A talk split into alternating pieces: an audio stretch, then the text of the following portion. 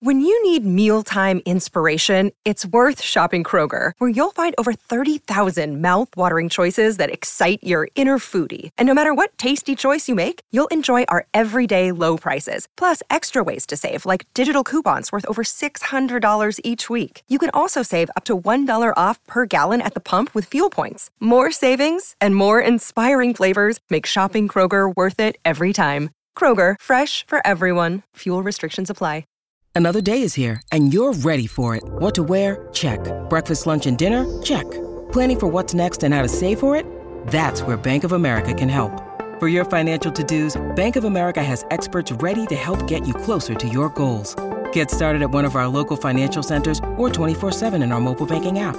Find a location near you at bankofamerica.com slash talk to us. What would you like the power to do? Mobile banking requires downloading the app and is only available for select devices. Message and data rates may apply. Bank of America and a member FDIC. DNVR Draft Podcast presented by DraftKings. Use that code DNVR for all their great offers right now for you, new users. Boys, we are back. We're so back. Oh my God, Justin, Jake, J and J. What a special draft pod episode. We thought we were stuck in two years of darkness with no first rounders. And instead, that Chubb draft, that gosh, the draft pod did a lot of content related to that. A lot of Josh Allen and Lamar Jackson and Baker's rise and is Quenton Nelson good value in the top 10 and Roquan? Holy shit, that class was we had to chat a lot about that. The Josh Allen hate and debate, the Josh Rosen misses, and I'm so glad that it gives us a little more. We can prolong our draft talk thanks to this as Bradley Chubb gets traded. How are we feeling, boys? Rejuvenated, man. Mm. I mean, it's it's a bummer to see Chubb go. It's not like a situation where you're celebrating the Broncos moving on from him. He's played quality football by all accounts, you know, like a good dude was active in the community, but it's just one of those situations where with what they've already invested in the pass rush, and we talked about this on the Broncos pod ad nauseum, like, are you really going to give him the $120 million or whatever it was that the Dolphins gave him immediately after? Like, to be able to get that first round pick back, it's massive. And, and this team has a lot of holes that they need to fill. Like, there are a lot of things they, they have that are encouraging, but there's a lot of things that they could really improve upon. And it just makes this whole next stretch like much more interesting as as far as our job goes. Like this is our bag. We get to talk about a a mid round prospect. Like that means you you get to have the whole like, well, what if this guy falls? Or you know, no, this guy's yeah. worth taking. You know, early. It's just I can't wait.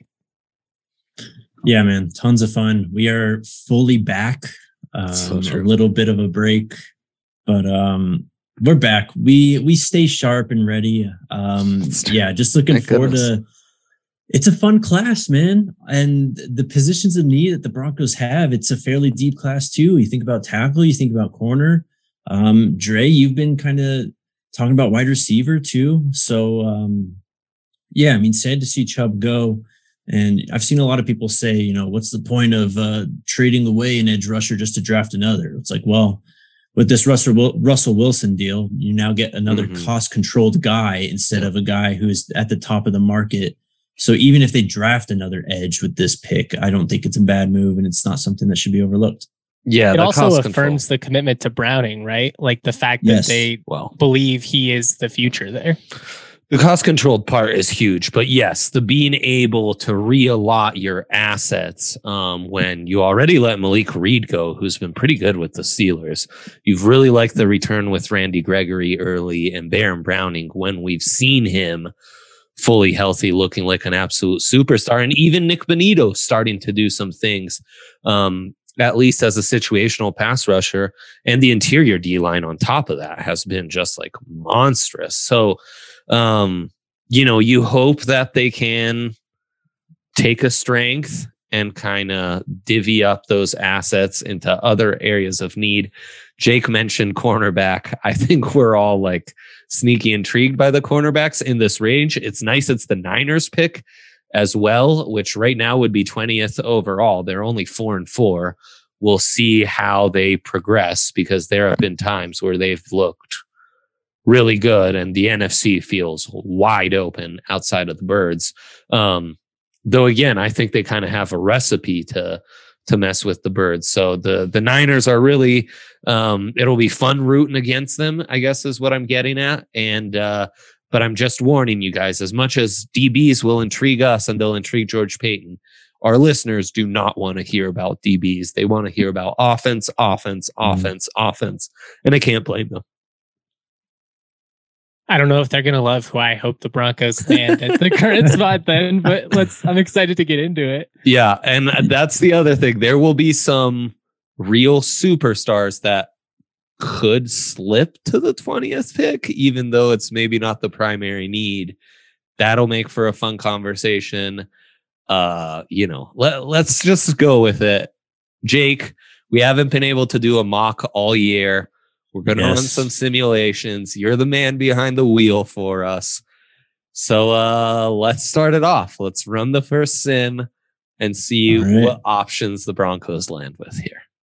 Well, this one's a little funny off the top because the second overall pick is tight end Michael Mayer out of Notre Dame. Okay. Um, okay. But anyways, the three picks before the Broncos, the Patriots at 17, Kayshon Boutte from LSU, wide receiver. Number 18 uh, for the Jacksonville Jaguars, BJ Ojulari, edge from LSU. And then hmm. 19 for the Falcons, Broderick Jones, offensive tackle from Georgia. Ah. Um, so the best remaining prospects, uh, this is interesting here. Three quarterbacks, Will Levis, Anthony Richardson, Tyler Van Dyke, uh, Bijan Robinson is there. Quentin Johnston is there. Wow. Uh, Clark Phillips, the third cornerback from Utah is there. Jahmyr Gibbs is there and also Peter Skoronski, offensive tackle Northwestern. Um, Jordan Battle, safety Alabama. Isaiah Foskey, edge Notre Dame. Joey Porter Jr., cornerback Penn State. Oh, uh, I could stop whenever you want me to. Eli Ricks, Alabama corner. Would you, what are the um, other edge options? Yeah, edge, edge and O tackle is what I'm interested in. So Nolan Smith is still there, edge from Georgia. Uh, Zach oh. Harrison's still there, edge from Ohio State. Oh man, he's been arrows yeah. ticking up on that guy the last couple of weeks. Uh, Zion Tupolo Fetui from Washington. Mm-hmm. Um, Felix Anudike Uzomah oh. from Kansas oh. State. Okay. Okay. Now. All right. and uh, um, OT, OT or O line, maybe in general, though it's not the strongest interior O line class. And Jones yeah. going right before you would be tough. Like yeah. if tackles what yeah. you're leaning, and then Broderick Jones goes a pick before you, you're sitting there like, ah, shit. Hundred percent, man. 100%. Well, sitting there is still Peter Skoronski from Northwestern. A lot of people have him as offensive tackle one that I've uh-huh. seen on Twitter and stuff. Um, there's Matthew Bergeron from Syracuse. Okay, Darnell he's got Wright some from juice. Tennessee. Um, Penn State tackle. Do you want interior guys? Oh, the Penn State tackle. Okay. I mean, he for some has become offensive tackle one. It was insane seeing that breakout game by the um, Ohio State edge, who's going to be like a top prospect going into next year. The, whose the name, defensive end with three interceptions. Yes. Um, whose name I'm really going to, you guys are really going to have to carry me on his uh, name, but somehow Olu Fashanu, the left tackle for Penn State, not involved in any of those plays. Uh, they all came off the right side. He actually had a pretty strong game against an Ohio State front that we've praised consistently this season. So he would be up there. Did Jaelyn Duncan go already, the Maryland left tackle? Mm, D U N C A N. He is still on the board. Uh, Pro Football Network has him ranked at 121 overall. Interesting. Um, so really the only tackle and Paris, so I'm assuming Paris Johnson Jr. and Broderick Jones are the two tackles that were gone. Yeah, so in this simulation, Paris Johnson went at eighth overall. Huh. Um, and then right before the Broncos at 19, the Falcons selected Broderick Jones. Right, right. Okay. Okay, that's quite the overview. Um, I have a last one to ask you, Antonio Johnson. Is he available at 20, I assume? But you never know. You never know. If mm-hmm. Jordan Battle's still available, though, I'm assuming the simulator. Uh, ah, he is not available. He went 15th to the Colts. Ah, okay. Okay. Good on you, simulator. Good on you. You know what you're doing. I love that. Wow. Uh, J Mike, I'm very intrigued who you would go on this because you've you've made some great faces while Jake was reading through those. And I think you have some more on the slightly unconventional side, guys, that you would target here. For me, just out of those names that he listed, the most attractive options would be Joey Porter Jr., who I think oh. is going to be a true oh. number one corner. I know he's a little bit handsy at times, but sure. I can live with it. You know, I'll live with a couple PIs here and there to do what he does. And man, is just so impressive. Um, I Nolan Smith, I think, is another guy out of Georgia where if you just look at his his production, I mean, he's been so so consistent. Uh, the Penn State tackle or the Northwestern tackle would both be solid options, but I I think I'd go Felix uh, Anudike Uzomah, the edge out of Kansas mm. State, who I think his stock is just going to keep trending upwards and upwards, and I'd be pretty shocked if he's not a top twenty pick when it's all said and done.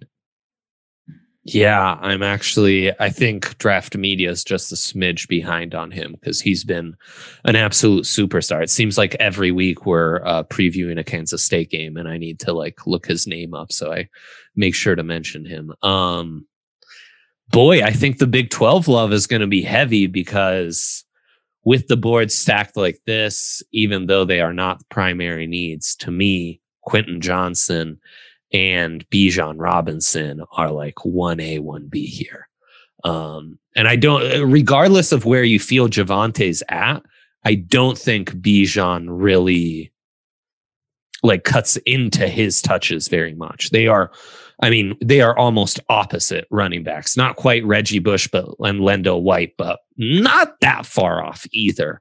Um, or uh, for our younger listeners, I don't know, Mark Ingram, Alvin Kamara, a matchup, uh, kind of one-two punch like that.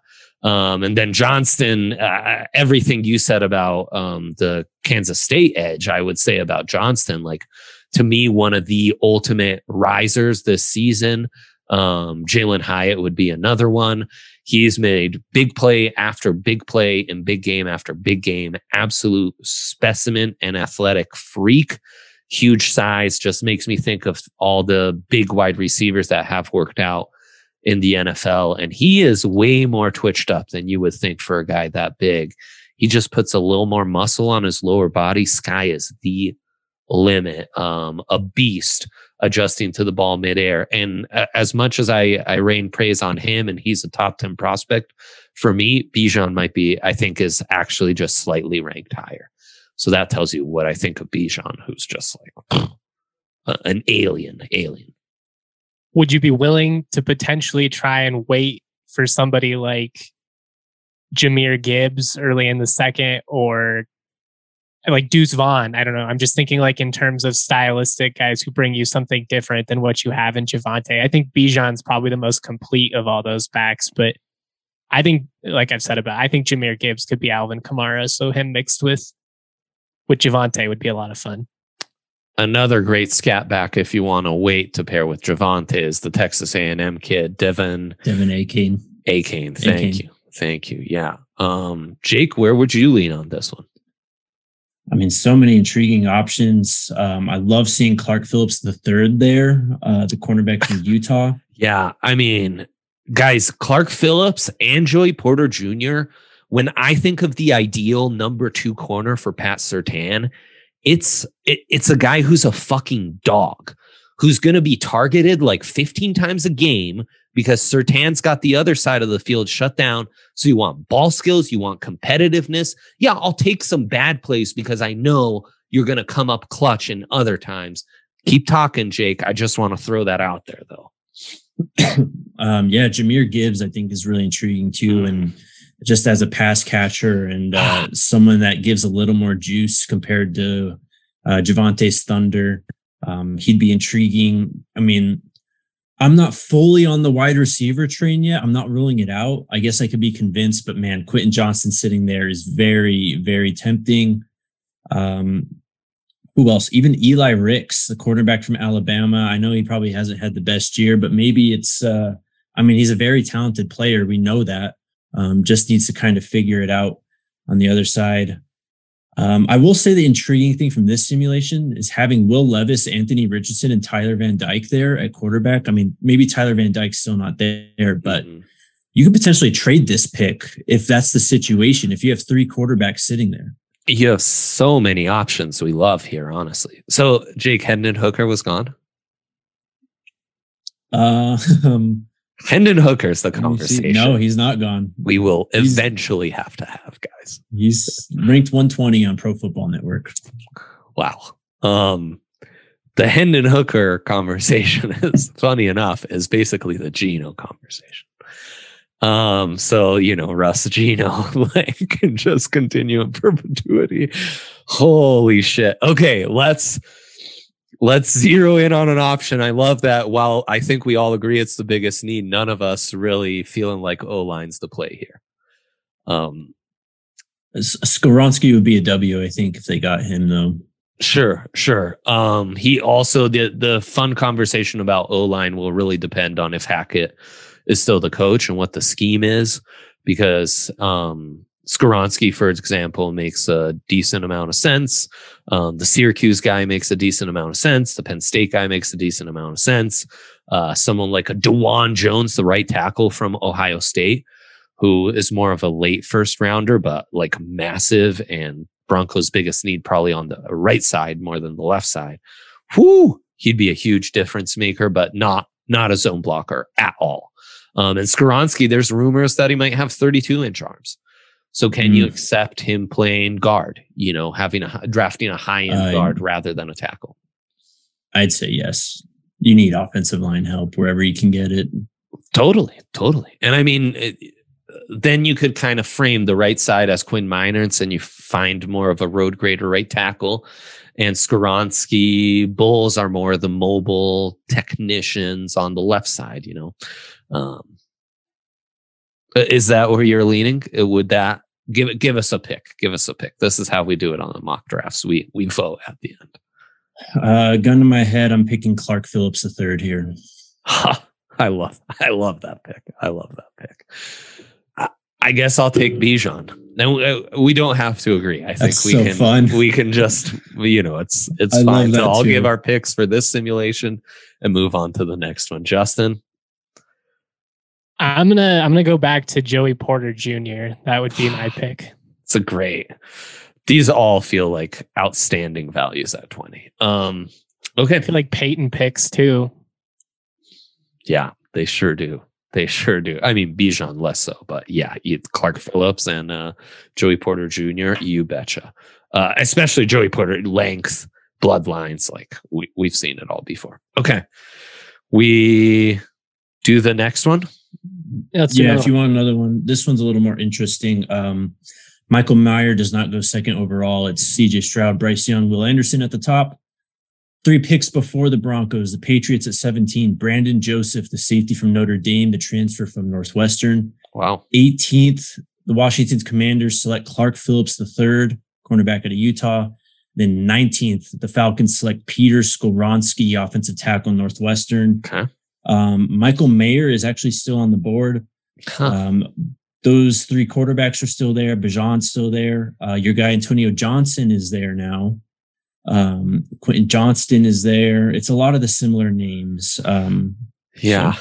tackle did uh, like Paris Johnson drop or um, nope. Um, in this simulation, we have Paris Johnson at ninth overall, Broderick Jones at 11th overall, and then uh, Skoronski at 19th.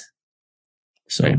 it's a really interesting tackle class because uh, any rankings or mock you see, it'll be a different offensive tackle one. Um, you know, recency bias. There's a lot of people who have Fashanu or Broderick Jones as kind of like the new hot things. We only have like eight weeks of tape on him uh, as offensive tackle one. Some people have been lower on Paris Johnson. I kind of think he's performed well. Skoronski's obviously firmer in the mix. Uh, Jaelyn Duncan's a guy that some people are really high on. He's a dancing bear. He moves really well. And obviously, Maryland's had a great season. I, I don't know why we're not talking about Talia, side note. Um, and then Bergeron's a guy who um, is rising up boards for sure. The um, I hope I pronounced this name right. The Syracuse yeah, he, tackle. he's a top ranked tackle here in this uh, simulation. And then, I mean, the top right tackle options are Dawand Jones, who I mentioned out of Ohio State, and Darnell Wright out of Tennessee, who we have talked about before. Probably the best tape you'll see of a tackle against Will Anderson all season right here. Um, tight end is interesting. I think as a compliment to Dulcich, more so than Michael Mayer, I might be more intrigued by Darnell Washington who has a blocker, the Georgia tight end is. I mean, I mean, just unbelievable they somehow have Dalton Kincaid ranked 80th. Um, I don't think that that's the case. I definitely think that he's going to be a top 50 ish conversation because he's a stud. Um, there's some good tight ends. There are I think there's going to be a lot of value though at the position that you could kind of sit on. Like at, as much as you love a, a Michael Mayer or a, or Darnell Washington, like I mean, you might be able to get a Luke Musgrave like early in the third or, or something like that. I don't. I just think there's a lot of tight ends out there that can give you what you need when you can kind of hit on a bigger position of need here in the first round. Yeah, I agree. So I think our picks don't change a ton here. Um, did Joey Porter drop in this one? He's still there. Um, Eli Ricks is there. Antonio Johnson's there. Uh, Isaiah Foskey's there. Nolan Smith is there. The Kansas State edge is still there. Same with Zach Harrison.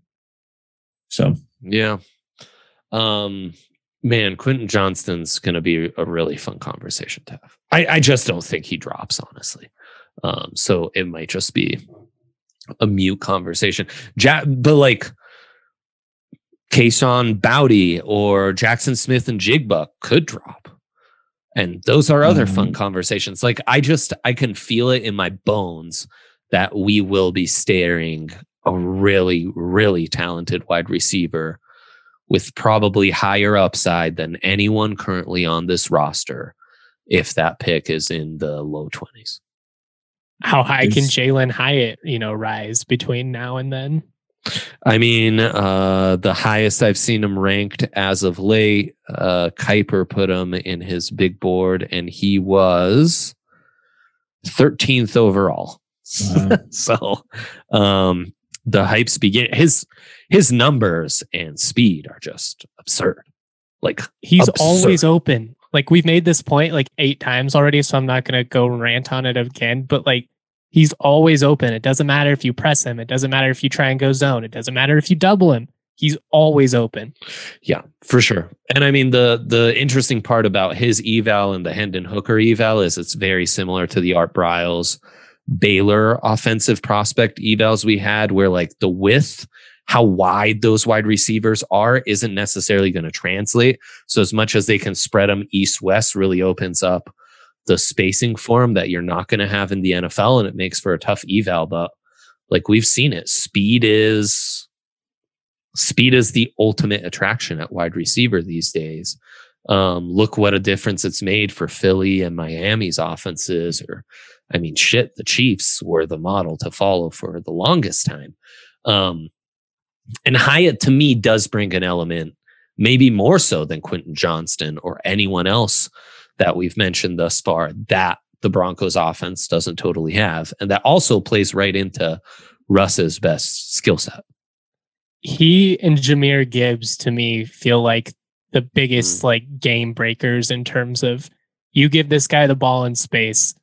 There's maybe not 50 50, but there's a pretty good chance that he's going for significant yardage. And I just think the Broncos could use a guy like that that's just dynamic and mm-hmm. explosive mm-hmm. and can create yards after the catch and just is the type of guy that one play can flip a field for you because they don't really have a ton of that at the moment. It's a lot of drive down the field, execute, which is good. You know, like you've got to be able to do that. But like we mentioned with Philly, with with Miami, with the Chiefs, it's a lot easier when you have one guy who can just go one play 70 yards. Hundred percent, man. Manufacturing big plays. We see it as such a like key to college football offenses. You know, um, this this wide receiver class, just looking at it, doesn't look particularly deep though. Just compared to recent classes, I mean, there's some guys um, that I really like later on. I mean, Josh Downs at North Carolina. We'll see if he declares. Uh, Zay Flowers from Boston College is mm-hmm. going to be uh, there somewhere. um, Ronnie Bell from Michigan, Parker Washington from Penn State. Um, and in terms of the running backs, I mean, honestly, I think Zach Charbonnet, someone that could be targeted by the Broncos just because of Javonte's injury, and you really kind of need a bell cow for next year, at least the early part. So, yeah, 6'1, 220. He's been beasting. He came in as RB4 for Kiper behind only Bijan Gibbs and Kane. Achane. Achane. Achane. Um, I think he's leading the league in uh, the nation in rush. No, he's not actually. Sorry. But he's having an unbelievable season. Um, right Chase now, Brown too. Yeah, I mean the running back class does feel pretty deep. That's a good point on the wide receiver class. I hadn't really, um, you know, and then you have guys like the Arizona dude you've touted, who you're not going to see on many rankings Cowing. and stuff. Mm-hmm. Yep. Um, but yeah, you're right. It doesn't feel like it's loaded, loaded beyond the top six or seven who feel like fucking amazing.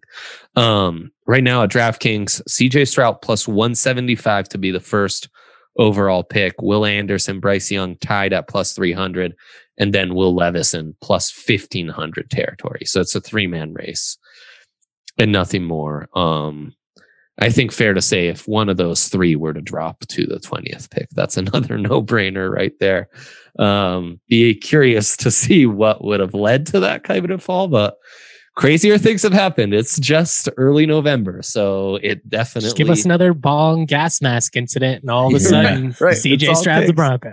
It's all it takes. or I mean, look in you know that's that's funnier than being like just a, a freak injury at your pro day like David Ojabo, yeah. who we were we were talking about as mm, what ninth overall before the Broncos made that trade for the sea with the Seahawks and then goes in the second round. Like activated uh, this week though. He's back.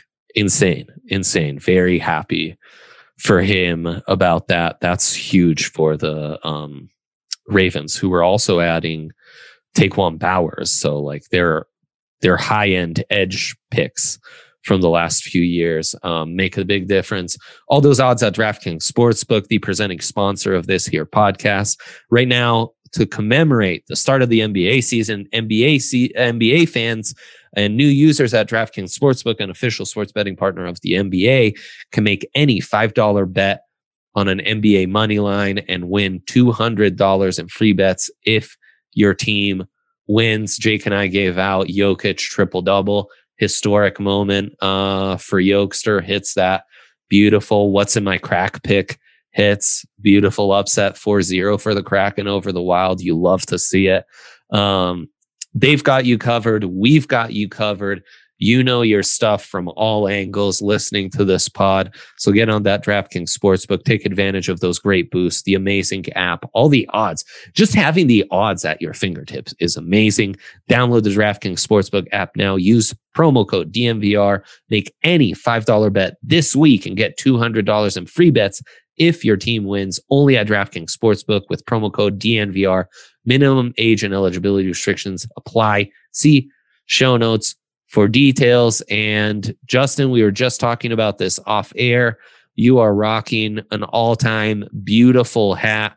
It's Breckenridge Brewery's Broncos country hat. It's just gorgeous with the old school D. It's a, um, God damn it. I'm I'm forgetting the term. What's the material that hat is made out of? Corduroy.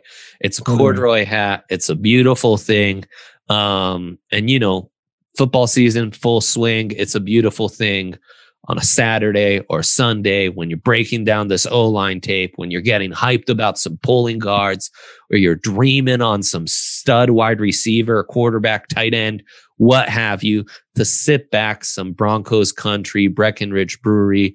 Um, of course, they are the official beer of DNVR. And um, it's just good stuff, man. They've got you covered from all angles the Broncos country. The the can looks amazing and the beer is quite tasty as well. I've mentioned it before. I like it on a good tailgate show on a Sunday morning, but it is fantastic any time of the day. Long day of work, come home, have one of those, and uh, dream about what could come with this draft. Check out the beer locator at www.breckbrew.com to find a Broncos country pale ale ale near you. Let's switch gears just a second from the Broncos and this newfound first round pick because, Justin, we also had a new college football playoff rankings. We have a new number one. So a little uh, college football playoff ranking history here with Tennessee coming in at one. I think that's fairly unsurprising. What stood out to you most about these first inaugural rankings, and what do you think might have the longest, the most long term ramifications here? I think the biggest thing that stands out is the disrespect to TCU at 7 mm-hmm. who has mm-hmm. four ranked wins, more than yeah. anybody in in the top 25. And they're sitting here at seven. They've got four true road wins as well. Like I just I don't know what else TCU can show. And if you're sitting here as a yeah. Horn Frogs fan, it's an unnerving spot because you have no margin for error, anyways. You're going to have to run the table and win the Big 12 and probably need somebody else to slip up on top of that just to be able to, you know, jump the people necessary to get in. But I thought that was very surprising. Um, the fact that Alabama came in ahead of them, to me, that shows how much respect they have for Tennessee, I guess. But yeah, I, f- I feel like TCU is really being undervalued. And I feel like Clemson is being completely overvalued. Like, what has Clemson done? I'm not surprised they're in the top four. When we talked about this a week or two ago, I said they would be because it's brand recognition. But to me, based on resumes and everything we've seen, it should be Tennessee one, TCU two. Because if TCU had the exact same resume, but was in the Big Ten or was in the SEC, that's what they would be. They would be two behind Tennessee. I mean, just put the quality wins head to head with Clemson. They have wins TCU does against number 13 Kansas State, number 18 Oklahoma State, and number 24 Texas, compared to Clemson as wins against 20 Syracuse, 21 Wake, 22 North Carolina State. Like it's right there in plain English. And, and I think style the, points too. Like who would you, you rather watch? Thank you. Yeah. No, 100%. It's, uh, it really goes to show you that these rankings more and more are not about the resume or quality wins at all. It's an overall like head to head. Who do we think is best at this point in the season? It's like full blown scouting report. But if again it's full blown scouting report, Jake, I'm not sure Clemson deserves to be third with how they've eked by some of these wins. No, absolutely not. It's insane to me. You go look at the AP poll and the coaches poll, and you know how they're like ranked by points in those polls. Yeah. Michigan is 60 to 70 points ahead of Clemson in both of those polls. And then the committee just go on and for some reason puts Clemson at four, like they've been just super impressive. I mean, they're really living a completely off reputation at this point. Um, they play Notre Dame tomorrow. And even that game, like that's not a big game as big as it would have been in previous years. Um, Louisville, after that, that's a team that has been feisty with uh, Cunningham at quarterback. Uh, they're a five and three team, though. You're not going to get too excited about that win. Miami's down. South Carolina isn't much. Um, just, I, I always try to preach patience, especially in these situations when like the polls just come out, especially the CFP poll, because a lot of these things do play out. Um, yeah. And it's, I mean, if Clemson wins out, I think, and TCU wins out with their current resume, there's, I, there's just no way. There, there's no way you can compare the two. Honestly, in my opinion, TCU's resume at this point or at that point would just be so much more impressive, especially if they went out because they still got to play Texas, they got to play Baylor. Yeah. Um, I would take those wins over Notre Dame or Louisville at this point. So I I don't understand the rationale behind that. Um, but yeah, you're right. Like pretty much screwed. Michigan's going to correct course. Like if Michigan just takes care of business, they'll end up ahead of Clemson. Like that that right. part of this will play itself out. Um, the other note that stood out to me is how much respect LSU is getting. Bama, yeah. LSU, Clemson, the usual suspects getting the most respect here. And that's what's going to be interesting about this weekend is like if Bama beats LSU, how much does that jump them? They they clearly value that win in Death Valley mm-hmm. highly for T or for Tennessee. I feel like that's a big part of what has allowed them to to jump Ohio State and Georgia here is just that the quality road wins that they have as well. It's it's going to be interesting. I'm I'm a little surprised, I guess, that Georgia didn't come in at two. But again, when you talk about quality wins, like really, who has Georgia beaten at this point? And yeah. this is the only the, the last this is the last ranked game they have on the schedule. So it's it's just interesting how all of this has played out. And I guess I would be frustrated, eh, like I said, if I'm a TCU fan, because you're like, we already have three, four times as many ranked wins as a lot of yeah. other teams, and we're not even going to get a chance. Well, the other thing that's disappointing for TCU is their opponents. This is probably the peak of how high they're going to be ranked because the conference exactly. is inevitably just going to like they cannibalize them. Yeah, they're going to. It's like the Pac-12. It's the yeah. same problem. Pac-12, man. Well, two top ten teams, so that's as much as the Big Ten, half as many as the SEC. Um, but then like a ton of top twenty-five teams. You have um, four top 15 teams, which again is more than any conference that's not the SEC. The Big Ten only has three. So I guess they have four top 16 teams. And then, um, so it's, it's, they're getting some respect for sure. But as you were saying, Jake, it kind of feels like they're already out of the conversation. They're, yeah, they're done, man. I mean, with Oregon at eight, you need them to win out um, they still have a big game coming up against Utah. They do play Washington and Oregon State also, all good football teams. But uh, I think that that week one loss, man, they're just not going to be able to recover from that beating that Georgia took mm. to them. Yeah. Um, it, it, just looms too large, and the fact that they didn't they didn't think that they could put um, USC or UCLA ahead of them, um, I think is just kind of the death sentence for the conference in terms of the playoffs this year.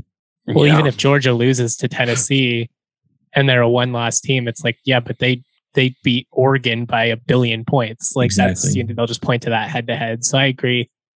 I don't really see a path forward. I think TCU has a better chance of, of slipping in than the Pac 12. But I mean, it isn't out of respect to the depth of the Pac 12 as a whole. Clearly, it's good football. They're just them in the Big 12, they don't get the benefit of the doubt the way the other conferences do, where it's like if you have any slip up at all, you're done.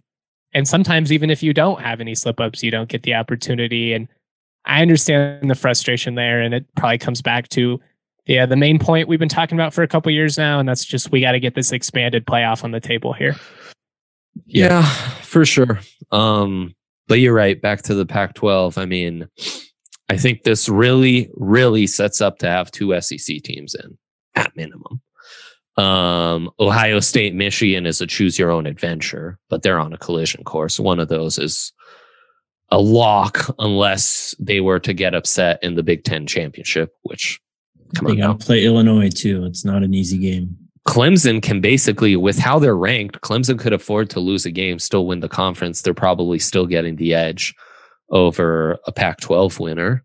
Um, and then TCU has the edge. So yeah, you're ju- you're just behind every single other Power Five conference, um, with the top dog probably cannibalizing and taking two spots off to start with. So yeah, it's just a, a, tough spot in a year that's been really great for the conference. Honestly, I'm so encouraged by how good the Pac-12 and Big 12 have been this year, and Tennessee, mm-hmm. who seemed done and dusted for the longest. Like it's been a really encouraging year for those people like me who are starting to just feel like, man, it's it's the top four or five and then the rest. We need more parity, and it's been it's been encouraging. And I don't know, it, it's fun to have some of these other teams up and up in the conversation. Like, yeah, I'm a Bama guy. That Tennessee loss stung. I feel like it's on coaching. That's a whole different rant. But to see that you know reaction and to see that community invested, it, it makes me want to see some of these other, you know, dormant programs revitalized. And it should give you excitement, like we've talked about, if you're a CSU or a CU fan. Like with the right guys, with the right momentum, you can turn things around, even if it's been dark for quite some time. Absolutely. Well, I mean, back to the Pac 12, Oregon State at 23. This is the first you. time they've been ranked in three, Thank four you. years. Yeah. Uh, Tulane at 19 in the CFP mm-hmm. rankings. Syracuse is up there. Illinois. Um, Illinois, yeah. So there there is hope. You just gotta you gotta get it down. You gotta get the right people in the building. Yep. Should Syracuse be in the top twenty five after that performance against Notre uh, Dame? Though I get that the week before before you have the game against Clemson, and that's a, I don't back to back losses. I was a little bit surprised they came in at twenty. But if Notre Dame gathers some momentum from that, um, that could be huge for a few different um, contenders. Like if Notre Dame plays Clemson close or even upsets Clemson, all of a sudden USC could add another real quality win if they beat that the Irish. huge for them. That'd be massive. That'd be really massive. I mean, because suddenly, if you had like a one loss Georgia who doesn't win the SEC title, uh, you could make a case that USC has more quality wins. Just it's, it won't happen, but um, the Lincoln, the better whoever they, they need the style right. points. If anybody's gonna like come in here hot, they're they're to like like it's gonna have to be like CU does to Baylor or Texas, what we saw Kansas State do to Oklahoma State or something like that. But if Bama wins out and they win the SEC, they're going to get in as that fourth team. Yeah. Regardless yeah. of what happens with the 100%. Well, let's get into this slate because now the stakes are higher. And while it maybe isn't the most loaded slate, top to bottom, you have two absolute monsters, what I like to call national quarterfinals in um, the regular season here. Tennessee, Georgia.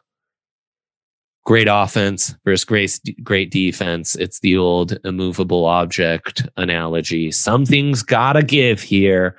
And this is where things get for real for Hendon Hooker. Hendon Hooker does this against both Bama and Georgia. It is fucking on, boys. Um, how do you see this playing out? Are you guys seeing the seven and a half Georgia spread on this one that I am? DraftKings has it at eight, eight right now. Eight. There you go. Even better.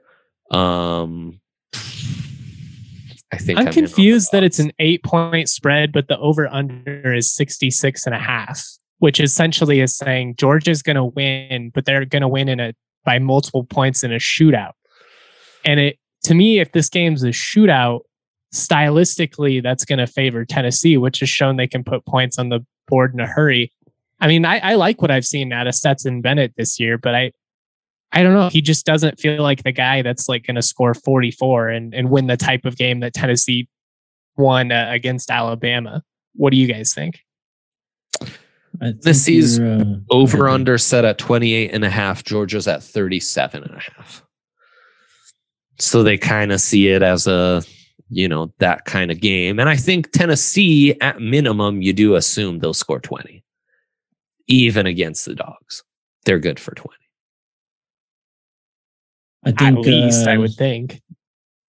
I think Tennessee is the side, just as Justin was saying. I think with that plus eight, um, you cover yourself in a shootout um, with the touchdown. I like that, and the fact that I mean Georgia, I do think is going to win this game. Though I think that they're going to flex their muscles and really remind people who that they who they are.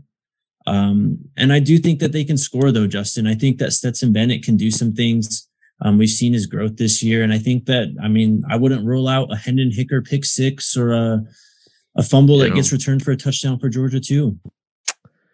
Yeah, 66 does feel high though. Like I could totally see this going 40 20, 40 28. I don't see the dogs good for much more than that. So you're right. I mean, it does kind of have to be a shootout for this over to hit. So I think maybe yeah, it's the, just kind of confusing how these numbers correlate. I guess is I'm I, what am I missing here? This is all I'm curious of. But I, I do mean, think that uh, Georgia wins as well. But not often that you get plus two forty on the money line for the number one team in the country and has done yeah. nothing but you know produce in the biggest stage all year long. It's it's probably worth a sprinkle. Eight of Georgia's last 9 mm-hmm. games against AP ranked teams have gone under the total points line. I definitely like the under. The under is hot. I think Georgia might be the sharp play. Um, I love Tennessee. I don't know that I fully believe though. Interesting. This is a confident line from Vegas. Yeah. Like if it was like oh, four yeah. or five, then I'd probably be like, oh man, Vegas thinks that Tennessee has got a pretty good chance of winning this. But the fact that it's, you know, getting closer to double digits, it's it's a little surprising, but I I will say when Vegas is this confident, you should probably listen to them. I mean, it's track record, man. It's track record. They might have done it against Bama, but Georgia Georgia hasn't been at these levels for a, a really long time. Like maybe and they bring to the table defensively what Bama does not.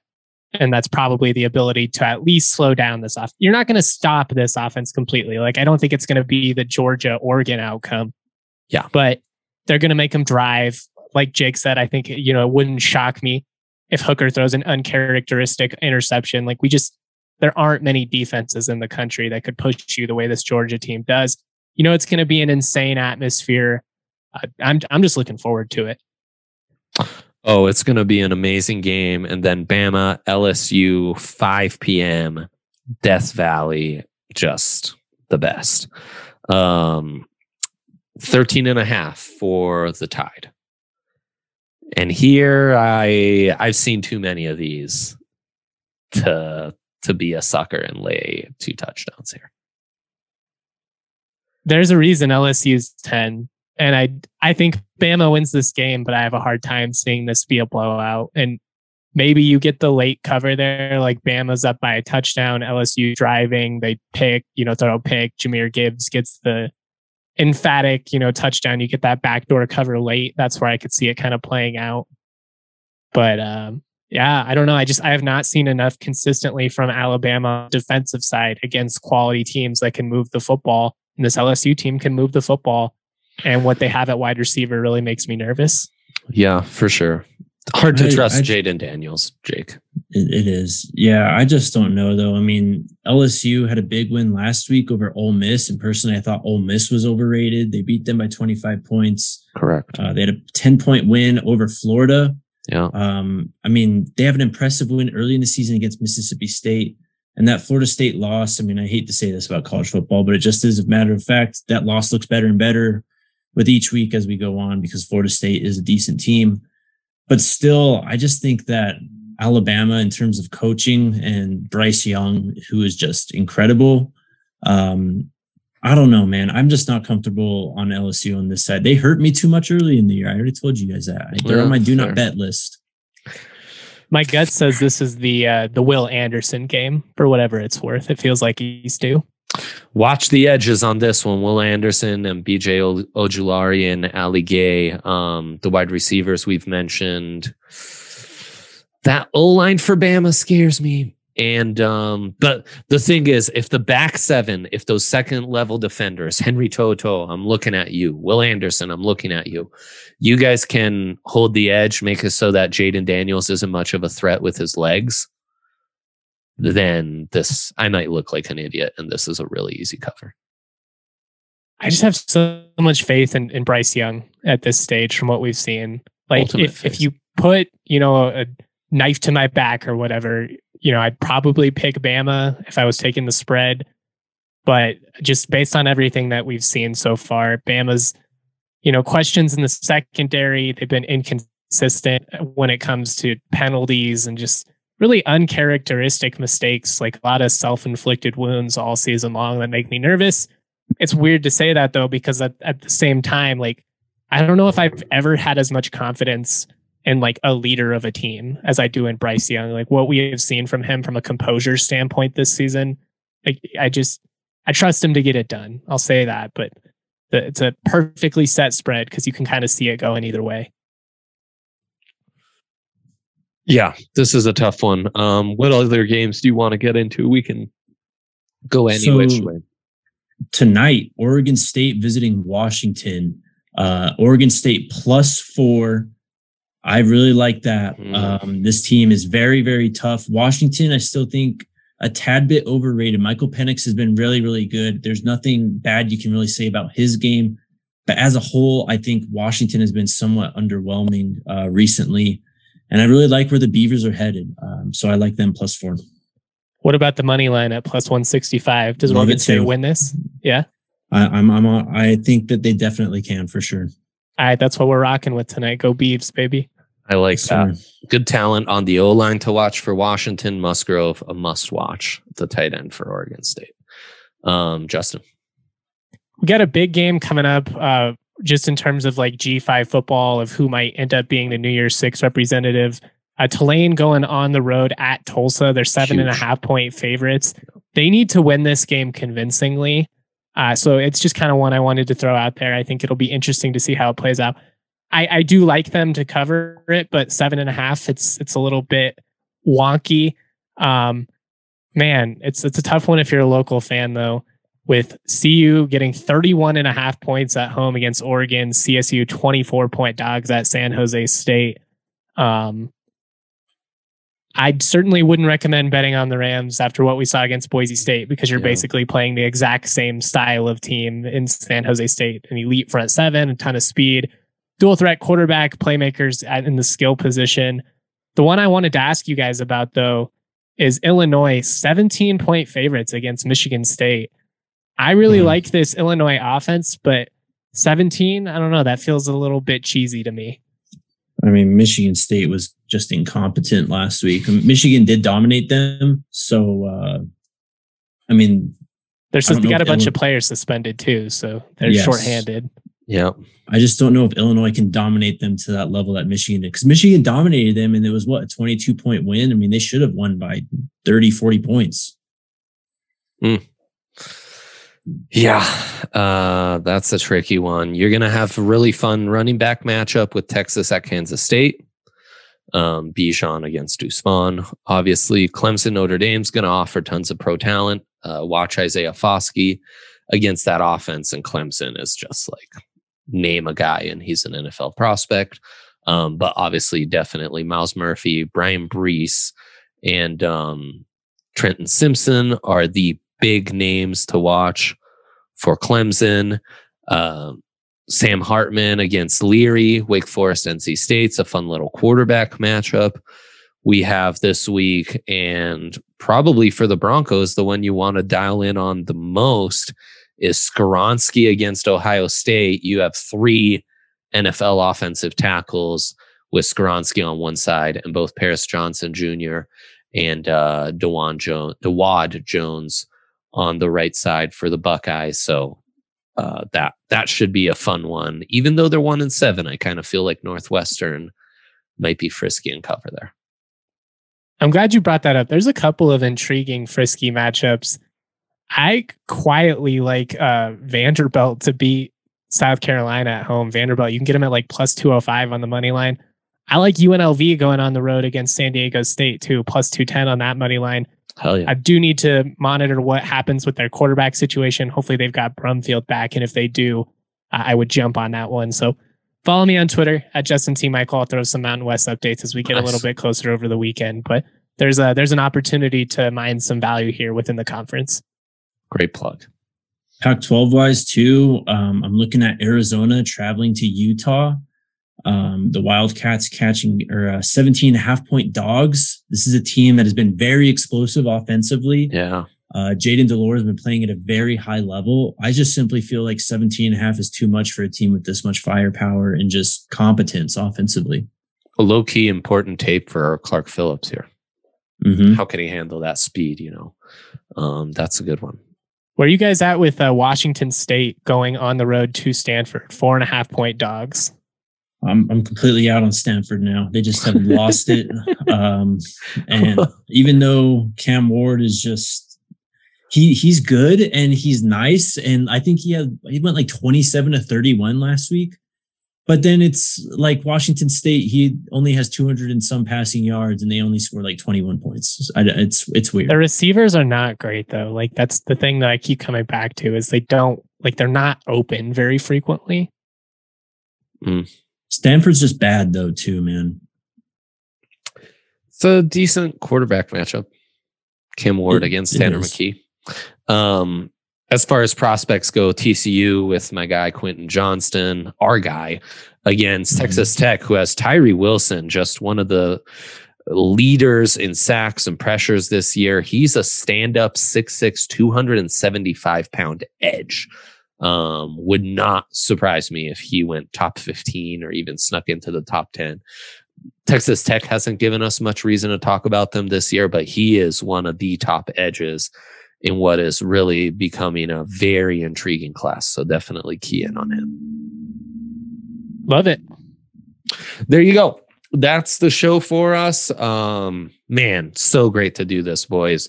We will be back next week. Yep. And uh, we'll be talking more draft, more college football. This is our season. It only gets crazier from here. So thanks for tuning in. We'll be back. Bye.